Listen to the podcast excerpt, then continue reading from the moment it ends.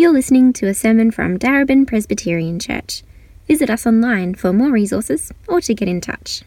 Hello. The Bible reading today is from the book of Romans, starting at chapter 9, verse 30, finishing at chapter 10, verse 21. What then shall we say? That the Gentiles who did not pursue righteousness have obtained it, a righteousness that is by faith. But the people of Israel who pursued the law as the way of righteousness have not attained their goal. Why not? Because they pursued it not by faith, but as if it were by works. They stumbled over the stumbling stone. As it is written, See, I lay in Zion a stone that causes people to stumble, and a rock that makes them fall, and the one who believes in him will never be put to shame.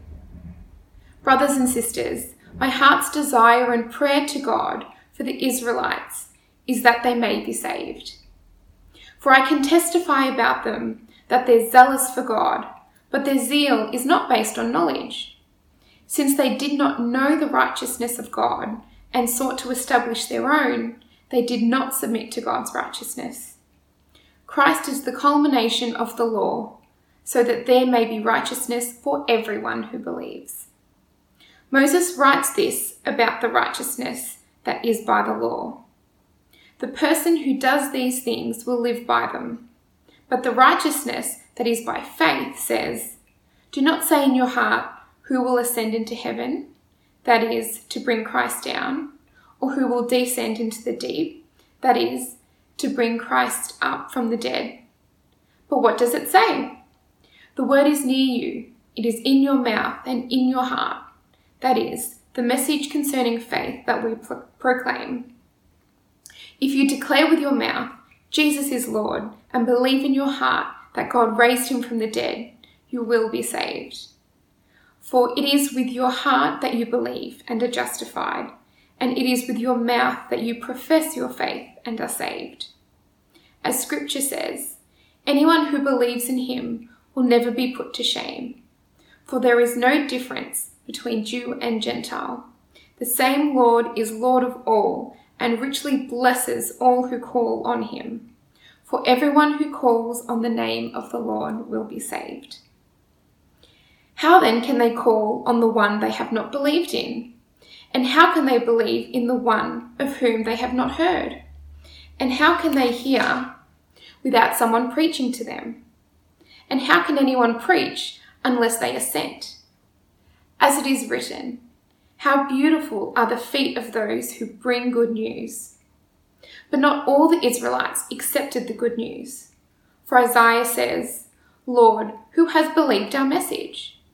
Consequently, faith comes from hearing the message, and the message is heard through the word about Christ. But I ask, did they not hear? Of course they did. The voice has gone out into all the earth their words to the ends of the world. Again, I ask, did Israel not understand? First, Moses says, I will make you envious by those who are not a nation. I will make you angry by a nation that has no understanding.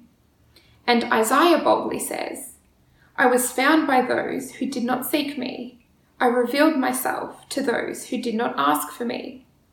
But concerning Israel, he says, all day long I have held out my hands to a disobedient and obstinate people. Uh, brothers and sisters, uh, it's good to be with you again. Uh, let's pray as we come to God's Word.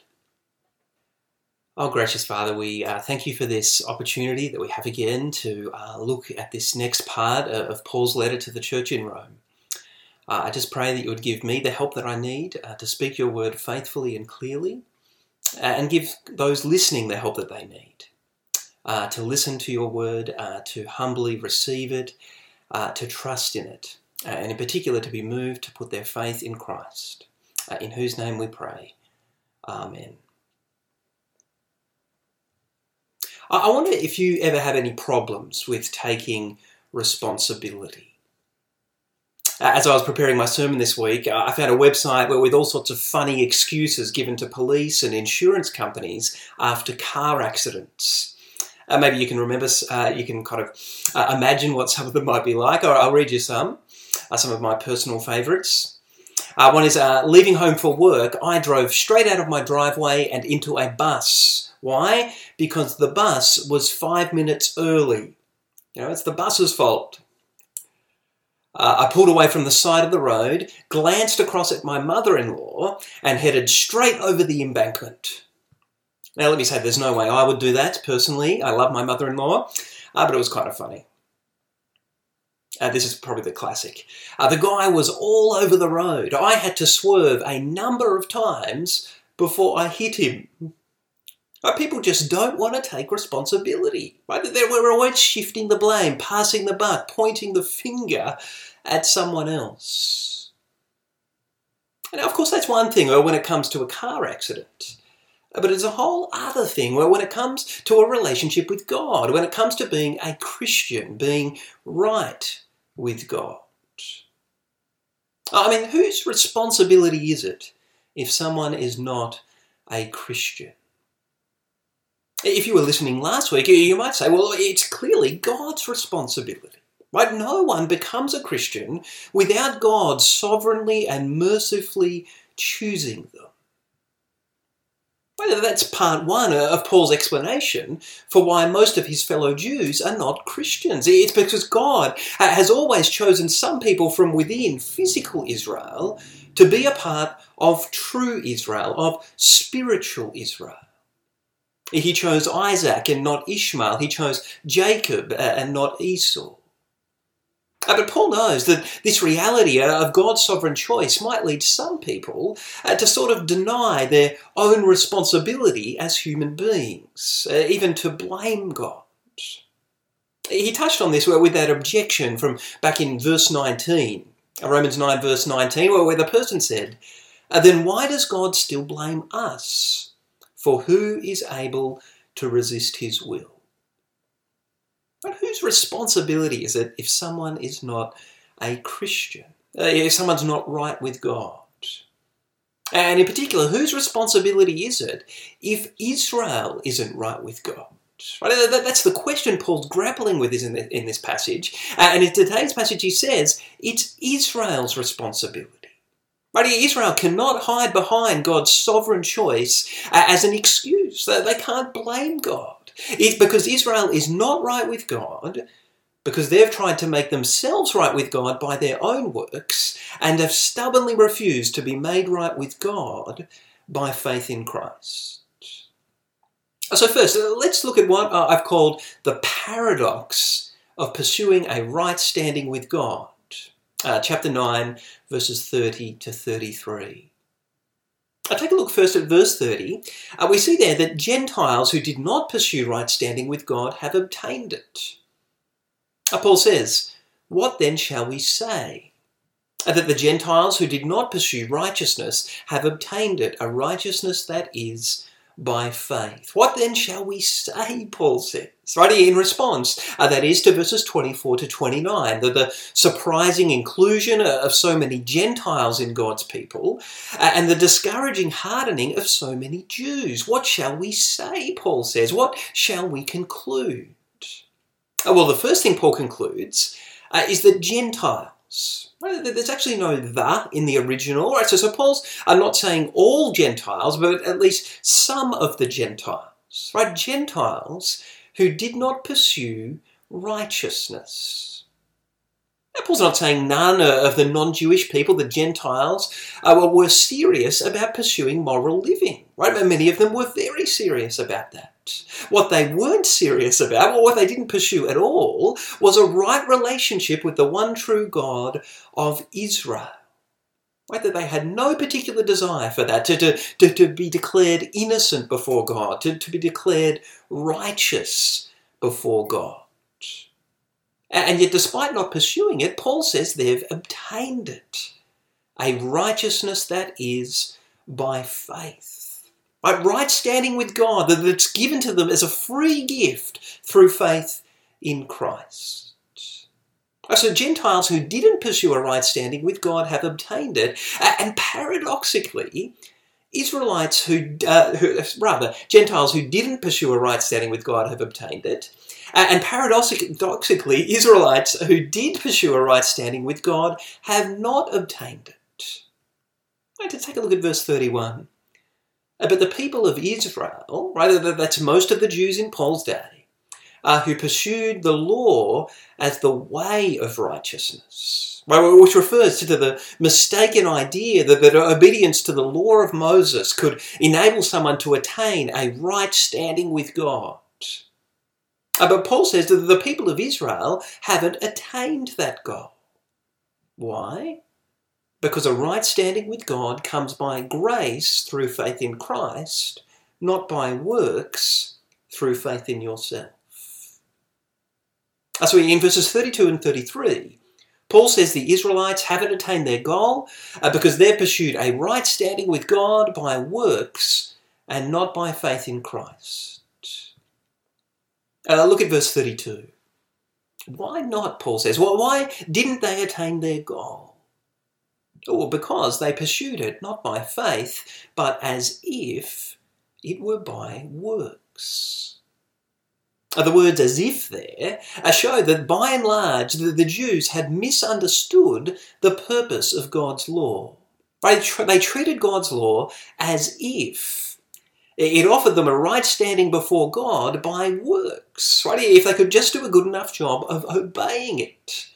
Uh, of course, they didn't realize that, that because of their sinful and stubborn hearts, they could never do that. The Jews acted as if receiving a right standing with God was all about trusting in themselves and their works, uh, when really it was about trusting in God and His works. Right? In particular, His work of sending Christ His Son, Christ His King, which is what the rest of verses 32 and 33 are about. Uh, you'll see there that Paul includes two quotes from the book of Isaiah. The words, See, I lay, a, uh, lay in Zion a stone, uh, and the one who trusts in him will never be put to shame, those words come from Isaiah chapter 28, verse 16. But it's a part of God's judgment uh, against the rebellious leaders in Jerusalem, leaders uh, who think that they're safe despite their sin. But in this verse, God says He's laid His stone his, in Zion, the, the stone representing His promised King, His King, who will rule His people with justice and destroy His opponents. Right? The message is clear. The only safe thing to do is to put your trust in God's King.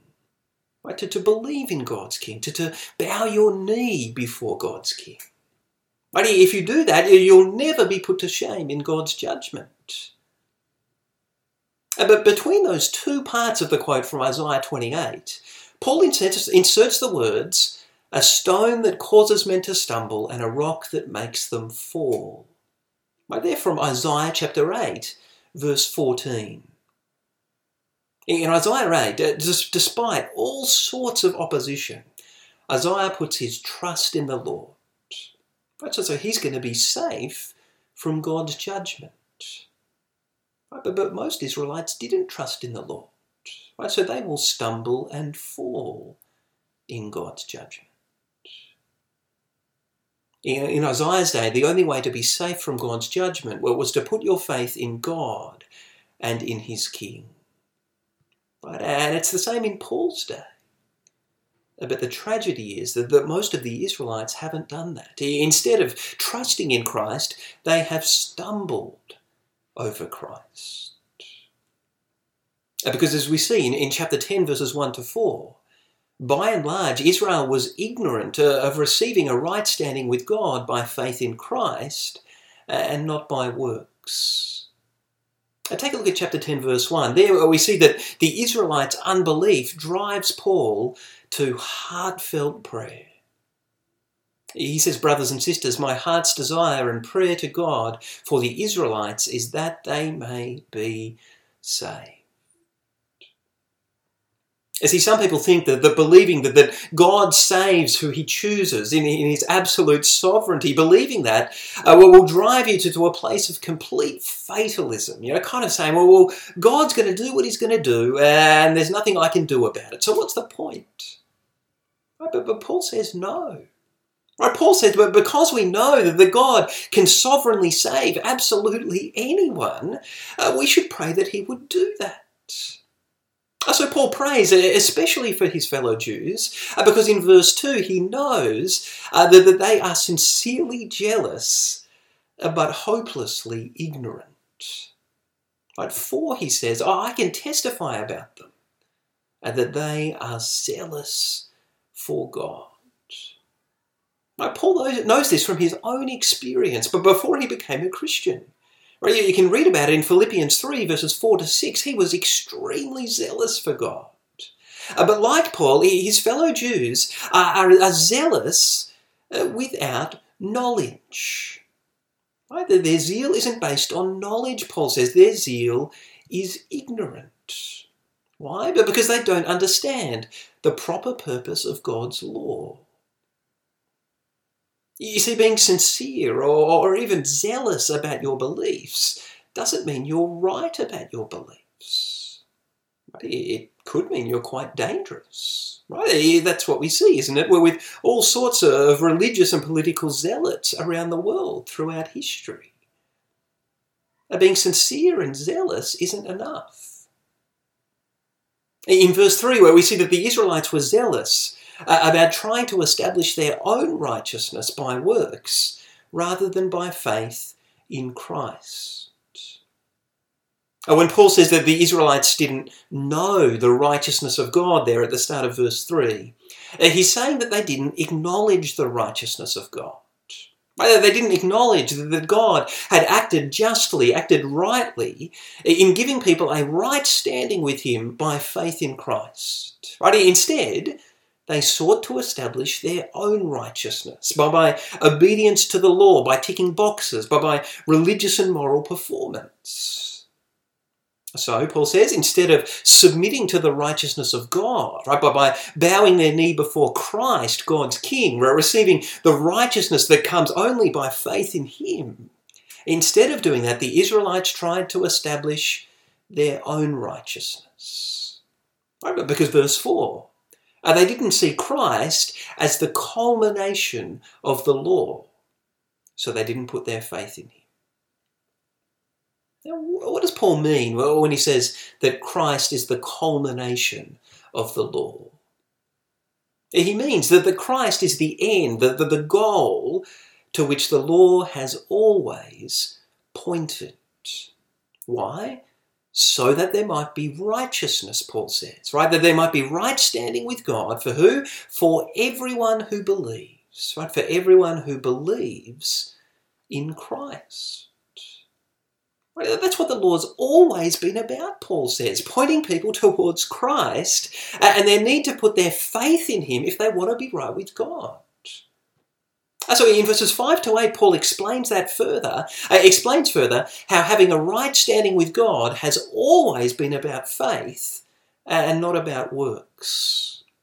He does that by quoting and explaining two passages from the law of Moses uh, Leviticus 18, verse 5, uh, and Deuteronomy 30, verses 11 to 14, uh, with, with a little bit of Deuteronomy 9, verse 4 too.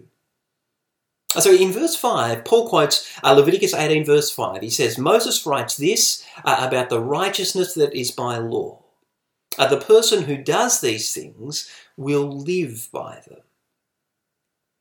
It seems that Leviticus 18, verse 5, uh, had become a bit of a proof text for, for those who thought they could establish their own righteousness.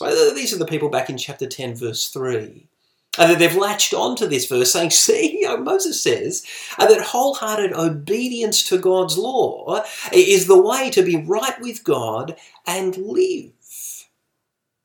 And there's a sense in which they're right.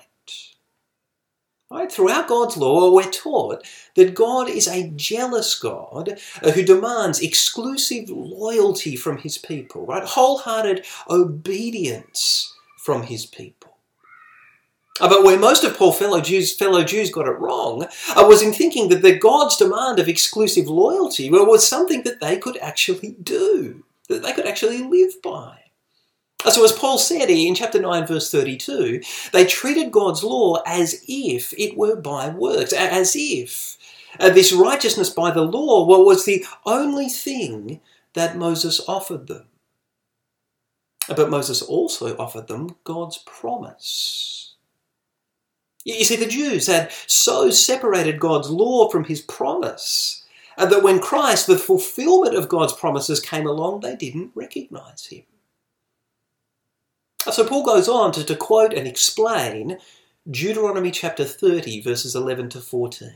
It's a part of Moses' final sermon to the Israelites.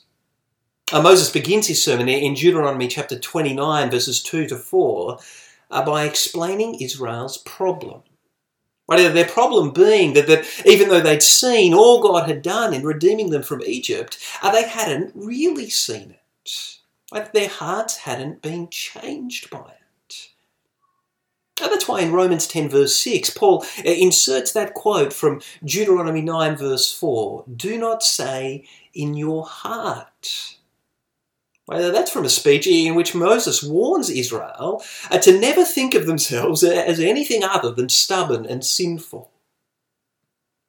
You see what Paul's saying with these quotes? He's saying, yes, God's law demands exclusive loyalty from the Israelites. Right? Leviticus 18, verse 5. Uh, but unless God changes their hearts, Israel will never do that. Right? They, like we, need a new heart, a circumcised heart. Uh, the heart that God promised Israel in Deuteronomy 30, verse 6. Right? Right before the passage that Paul quotes in verses 6 to 8. Uh, so in Deuteronomy 30, verse 11, Moses says to Israel this and now, what I'm commanding you today, right exclusive loyalty to the Lord, is not too difficult for you or, or beyond your reach. And we hear that, way. we think surely it is beyond their reach. Well, Moses continues in verses 12 and 13. He says it's not up in heaven, that you have to ask uh, who's going to ascend into heaven and get it uh, and proclaim it to us so that we may obey it. And nor is it beyond the sea so that you have to ask who's going to cross the sea to get it and proclaim it to us so that we may obey it. And now Paul quotes these verses from the Greek Old Testament, the Greek version of the Old Testament, uh, which says descend into the deep rather than to uh, the sea. Right, but, but, the point in both cases uh, is that there's no need to take a journey into the place of the dead, right, which was thought of as either being down in the depths or, or across the sea. So, so Moses says, Deuteronomy 30, it's not that hard for Israel to understand and obey God's law. Why? Well, because of Romans 10, verse 8. Because the word is very near to you. It's in your mouth, it's in your heart. You see, Moses says Israel can obey God's law uh, not by works, uh, but by faith. Right? By faith in the word of God's promises, uh, the word that is near to them, that's in their mouth, that's in their heart. Right? Faith was always the response required by God's law, which is why even Abraham, the, the father of the Jewish faith, was declared to be right with God by faith in his promises. Paul unpacked that in Romans chapter 4. And of course, to put your faith in God's promises uh, means, in principle, to put your faith in Christ, who Paul says in 2 Corinthians chapter 1, verse 20, uh, is the ultimate fulfillment of all God's promises. Uh, so in verses 6 to 8, Paul explain, uh, sorry, in verses 6 to 8, uh, Paul is explaining really the full meaning of Moses' sermon in Deuteronomy chapter 30. Well, that's why at the end of verse 8, Paul says that the word that Moses preached in Deuteronomy 30 is ultimately fulfilled in the word that he and the other apostles are preaching now. So, like the Israelites in Moses' day, the Israelites in Paul's day, don't have to go up to heaven to, to bring Christ down, right? Why? Because in his birth he's already come down. Uh, they don't have to go down to the depths to bring Christ up, but because in his resurrection he's already come up from the grave. In the preaching of the gospel, Paul says, Christ, the, the fulfillment of all God's promises, is near to you. But all you've got to do is put your faith in him, and you will be right with God. Uh, having a right standing with God, being declared innocent before God, uh, has always happened by faith, not by works. Uh, so in verses 9 to 13, Paul explains exactly how people can receive this right standing with God, how they can put their faith in Christ. Uh, in verse 9, he says you've got to believe in your heart and confess with your mouth that Jesus is Lord. Whether the word that you hear with your ears uh, has to be believed in your heart and confessed with your mouth. Right? Not because believing and confessing are separate things, uh, just because, as Jesus says, out of the heart the mouth speaks. Right? Confessing with your mouth uh, is the evidence of believing in your heart. And Paul says you, have to believe in your heart and confess with your mouth that Jesus is Lord. Right? Why? Uh, because you're convinced that God raised him from the dead, right? Declaring him to be Lord of all. And to, to believe in your heart that Jesus is Lord is to believe that he's not only the supreme ruler over your life, that he's the supreme ruler over all the world. And in verse 10, Paul says, if you believe that, uh, you'll be right with God both now and forever. You will be justified, which is to say, God will give his verdict on your life. You will uh, have been declared right with him, innocent before him. Uh, so you can be assured that you'll be saved now and forever. Maybe that just seems too easy, you know, too good to be true, to just to put your faith in Christ. But in verses 11 to 13, Paul says uh, this free offer of salvation is open to anyone and everyone. But he takes part of that quote from Isaiah 28, verse 16. Uh, but instead of saying, the one who trusts in him uh, will never be put to shame, he says, anyone who trusts in him will never be put to shame. Right? Just to emphasize how inclusive this is, that this is for anyone and everyone. And then in verse 12, Paul says, there's no difference between Jew and Gentile. So in chapter 3, verse 22, Paul said uh, that there was no difference between Jew and Gentile uh, when it comes to sin.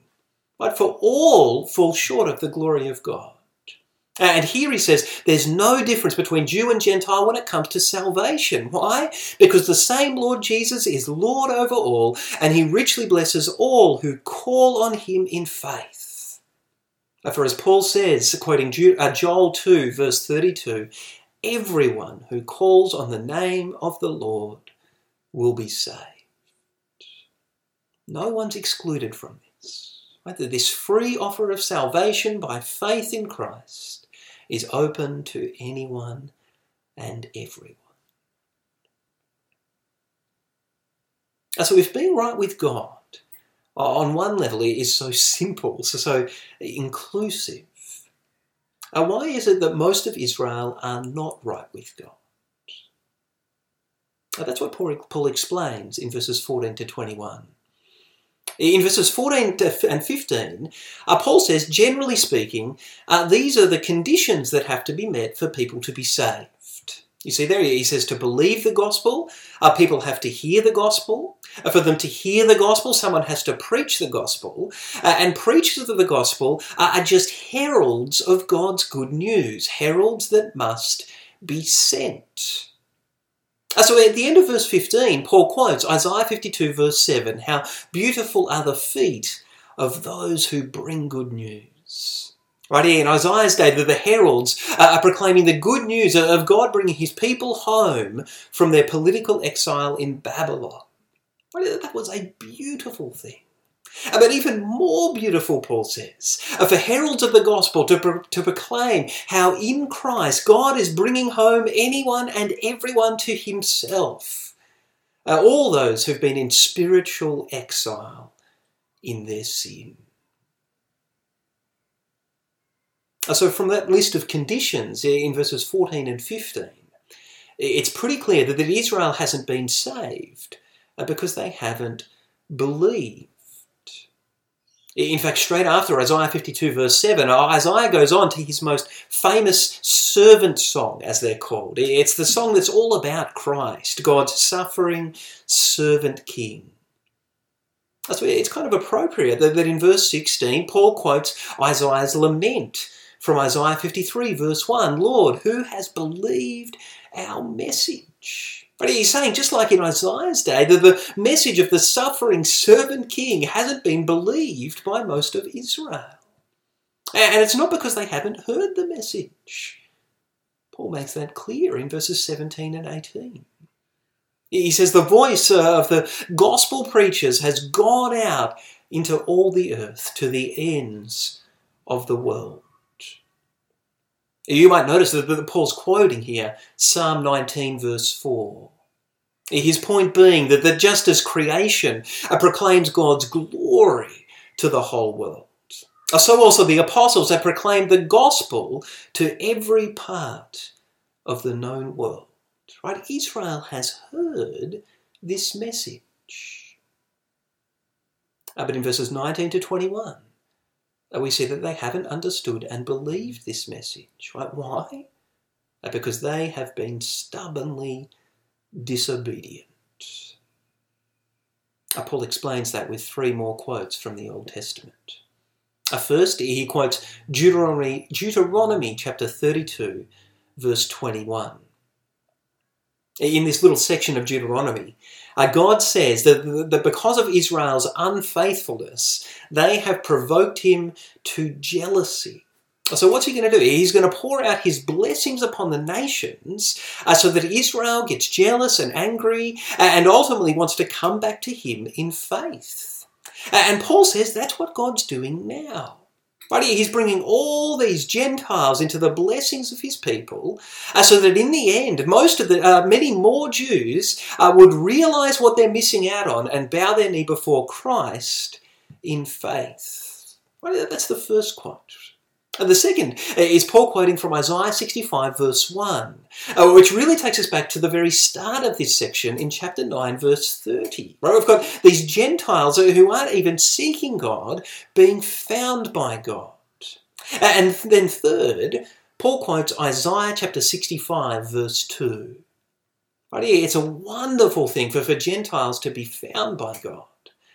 But it's a tragedy for most of the Israelites who are stubbornly rejecting God. You see that there? All day long, God says, I have held out my hands to you. I've been ready to welcome you in. Uh, but by and large, Israel's been stubbornly disobedient. Right? Israel has refused to bow their knee in faith before God's King, like before Christ. Whose responsibility is it if Israel is not right with God? In today's passage, Paul says it's Israel's responsibility. Right? Israel is not right with God uh, because they've tried to make themselves right with God by their own works uh, and stubbornly refuse to be made right with God by faith in Christ. Uh, likewise, whose responsibility is it if someone is not a Christian? Right? If you're not a Christian, well, it's your responsibility. Right? Like Israel, you can't hide behind God's sovereign choice uh, as some sort of excuse, right? You can't blame God. As a human being, you're responsible, you're responsible for your own choices, right? Including your choice uh, of faith in Christ or otherwise. Uh, so let me urge you, if you haven't already done so, uh, to put your faith in Christ today.